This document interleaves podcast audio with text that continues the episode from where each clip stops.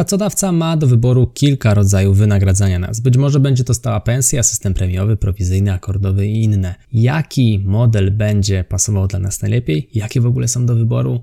Czy system premiowy to jest coś, co powinno nas zainteresować? Właśnie o tym porozmawiamy sobie w dzisiejszym odcinku.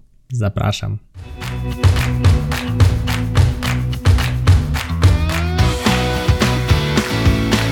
Chcesz przenieść swoją karierę na wyższy poziom?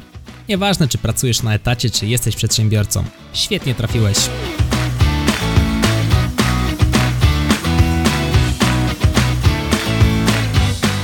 Nazywam się Michał Kowalczyk i witam Cię w Excellent Work Podcast.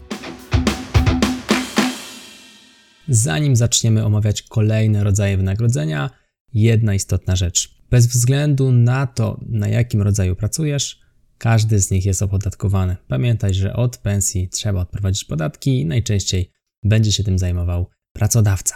A więc pierwszy rodzaj, dość popularny, jak nie najbardziej popularny, to rodzaj wynagrodzenia czasowego. A więc mamy po prostu stałą pensję, tak zwany etat. Płaci nam się za to, że jesteśmy w pracy, jest ta pensja nieuzależniona od rezultatów naszej pracy. Oczywiście w granicach zdrowego rozsądku, bo jeżeli nie będziemy spełniali tego, do czego zobowiązaliśmy się w umowie o pracę, ta umowa może zostać oczywiście z nami rozwiązana. Kolejny tryb wynagrodzenia to praca akordowa. Praca akordowa będzie uzależniała naszą pensję od naszych rezultatów, czyli wydajności w jednostce czasu. Bardzo często taką pracę akordową można spotkać w zawodach typu pracownik produkcyjny albo ktoś, kto zbiera owoce. Tam wypłaca nam się naszą pensję w zależności od na przykład wyprodukowanej liczby sztuk danego produktu albo zebranych kobiałek z, truskawkami. A więc tutaj jedyną gwarancją pensji jest nasza efektywność. Im więcej pracujemy, im efektywniej pracujemy w jednostce godzinowej, tym będziemy mieli wyższą stawkę. Taka praca będzie wiązała się z wyższym stresem, ale też jest szansa na większe zarobki.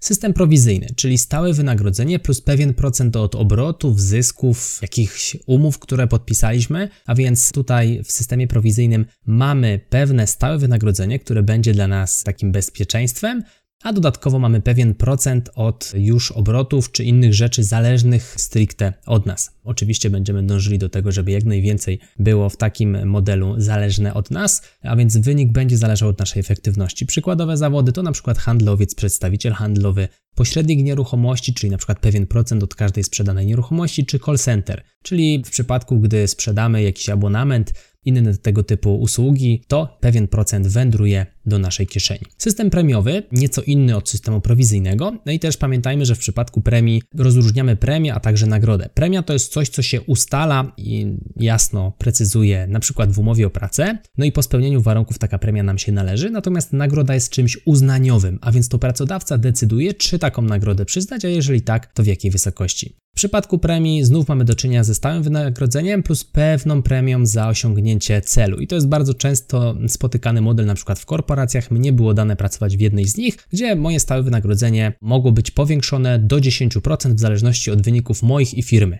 To było dość niestety niejasno sprecyzowane, co kryje się pod wynikami moimi i firmy, i to jest coś, o czym warto pamiętać. Starajmy się w przypadku, gdy mamy system premiowy, jakże i prowizyjny, o to, aby jasno wiedzieć, co trzeba robić, jakie wyniki trzeba spełnić, jakie targety, cele osiągnąć, aby uzyskać tę naszą premię. Starajmy się dążyć do tego precyzowania, najlepiej na jakimś dokumencie, żebyśmy jasno mogli potem ewentualnie dochodzić swoich praw, jeżeli taka premia nie została nam wypłacona. I przykłady zawodów, gdzie mamy premię, to na przykład pracownik stacji paliw, czy właśnie pracownicy korporacyjni. Kolejny tryb wynagrodzenia, wynagrodzenie zadaniowe, i to wynagrodzenie będzie zależało od realizacji naszych celów. Teraz cele dobrze byłoby znów, gdyby były jasno sprecyzowane, ponieważ za nie będziemy rozliczani, i sformalizowane, a także dobrze, żeby te cele były z nami skonsultowane. Teraz nie w każdej pracy taki zadaniowy tryb jest dopuszczalny, to jest regulowane ustawą.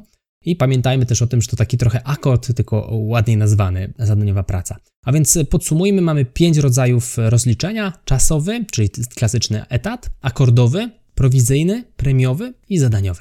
I teraz jak podejść do tych systemów, szczególnie premiowych, bo myślę, że to jest coś, co będzie nas najbardziej dotyczyło. Pamiętajmy o tym, aby ten system premiowy w naszym odczuciu po prostu był sprawiedliwy, abyśmy porozmawiali jasno z pracodawcą, jak to wygląda, i czuli, że sposób oceniania pracowników, sposób przyznawania premii, aby był uczciwy, po prostu będzie nam się lepiej pracowało, mając takie poczucie. Dobrze byłoby, gdyby pensja w zależności od tego naszego rezultatu mogła w premii rosnąć w nieskończoność. A więc jeżeli nasza jakość pracy i efektywność rośnie, dobrze byłoby, gdyby też premia razem z nią rosła. To byłyby naprawdę dla nas dobre warunki. Niestety rzadko kiedy tak jest. No i pamiętajmy też o tym, że premia nie jest czymś stałym. To nie jest stała część naszego wynagrodzenia, więc mogą okazać się takie miesiące, w których jej nie będzie. A więc nie zakładajmy, że zawsze co miesiąc będziemy te premie uzyskiwali i nie księgujmy jej, jeśli mogę tak powiedzieć, w naszych budżetach domowych. Nie zakładajmy, że te pieniądze do nas trafią, bo jest to premia, jest to pewien dodatek, który możemy otrzymać poprzez osiągnięcie zadanych celów,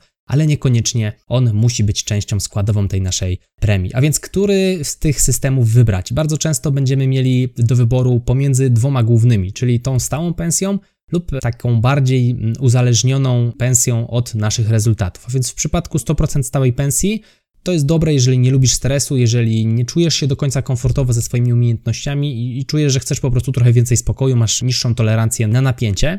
Nie chcesz też zarządzać swoimi finansami. Chodzi o to, że w przypadku zapłaty za rezultaty będą większe wahania niż w przypadku stałej pensji. Stała pensja co miesiąc podobne wynagrodzenie, o ile nie takie samo. W przypadku pensji uzależnionej od naszych rezultatów w jednym miesiącu pójdzie nam lepiej, w drugim pójdzie nam gorzej, szczególnie jeżeli pracujemy w firmie, w której odgórnie na przykład wyniki są sezonowo determinowane, jak na przykład w takich firmach jak firmy zabawkowe, gdzie bardzo dużo tego towaru sprzedawane jest w okresie na przykład świąt Bożego Narodzenia. No, tego nie przeskoczymy, pewnych rzeczy nie przeskoczymy, a więc będą te wahnięcia w przypadku naszej pensji. Czyli 100% zapłata za rezultat, sytuacja, w której jesteśmy bardzo odporni na stres, jesteśmy pewni swoich kompetencji, czujemy, że jesteśmy w stanie pracować naprawdę bardzo wydajnie, no i też czujemy, że możemy poświęcić się pracy w 100%, czasami nawet więcej, w przypadku, gdy przez jakiś czas w życiu potrzebujemy więcej pieniędzy. Na przykład budujemy dom, potrzebujemy poświęcić nieco więcej czasu na pracę po to, żeby potem trochę odpuścić. To taki właśnie pay per performance wydaje się być w takim czasie szczególnie istotny, no bo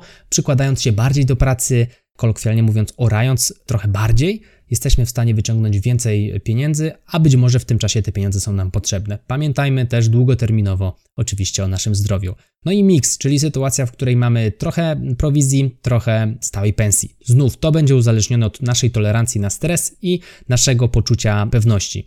Mnie osobiście ten miks bardzo dobrze działał. Ja się na początku, idąc do pracy, bałem tego miksu i szukałem takiej roli, gdzie byłaby tylko pensja, bez żadnych dodatkowych bonusów. Natomiast w funkcji czasu, kiedy zdobywałem nowe kompetencje, zdobywałem pewność siebie na rynku pracy, czułem, że bardziej byłbym skłonny pójść w stronę właśnie zapłaty za moje rezultaty niż stałej pensji. Dlatego, że ja byłem jednak człowiekiem, który starał się być efektywny, który starał się rozwijać, szkolić i tak dalej, więc wybierając ten model prowizyjny, doskonaląc się, jesteśmy w stanie po prostu, siedząc w pracy podobny czas, zarobić więcej, a mnie w tamtym czasie wtedy na tym zależało. W przypadku miksu, znów, w zależności od tolerancji na nasz stres, od poczucia naszych umiejętności, jesteśmy w stanie sobie dopasować ten procent. Oczywiście będzie to zależało od firmy i układu i sposobu wynagradzania. Bardzo często w korporacjach spotkamy się z tym bonusem 10%, a więc jak wyglądałoby to w praktyce? No jeżeli mamy dwie oferty, w której na przykład na jednej umowie mamy strzelmy kwoty z biodra, żeby złapać jakiś punkt odniesienia,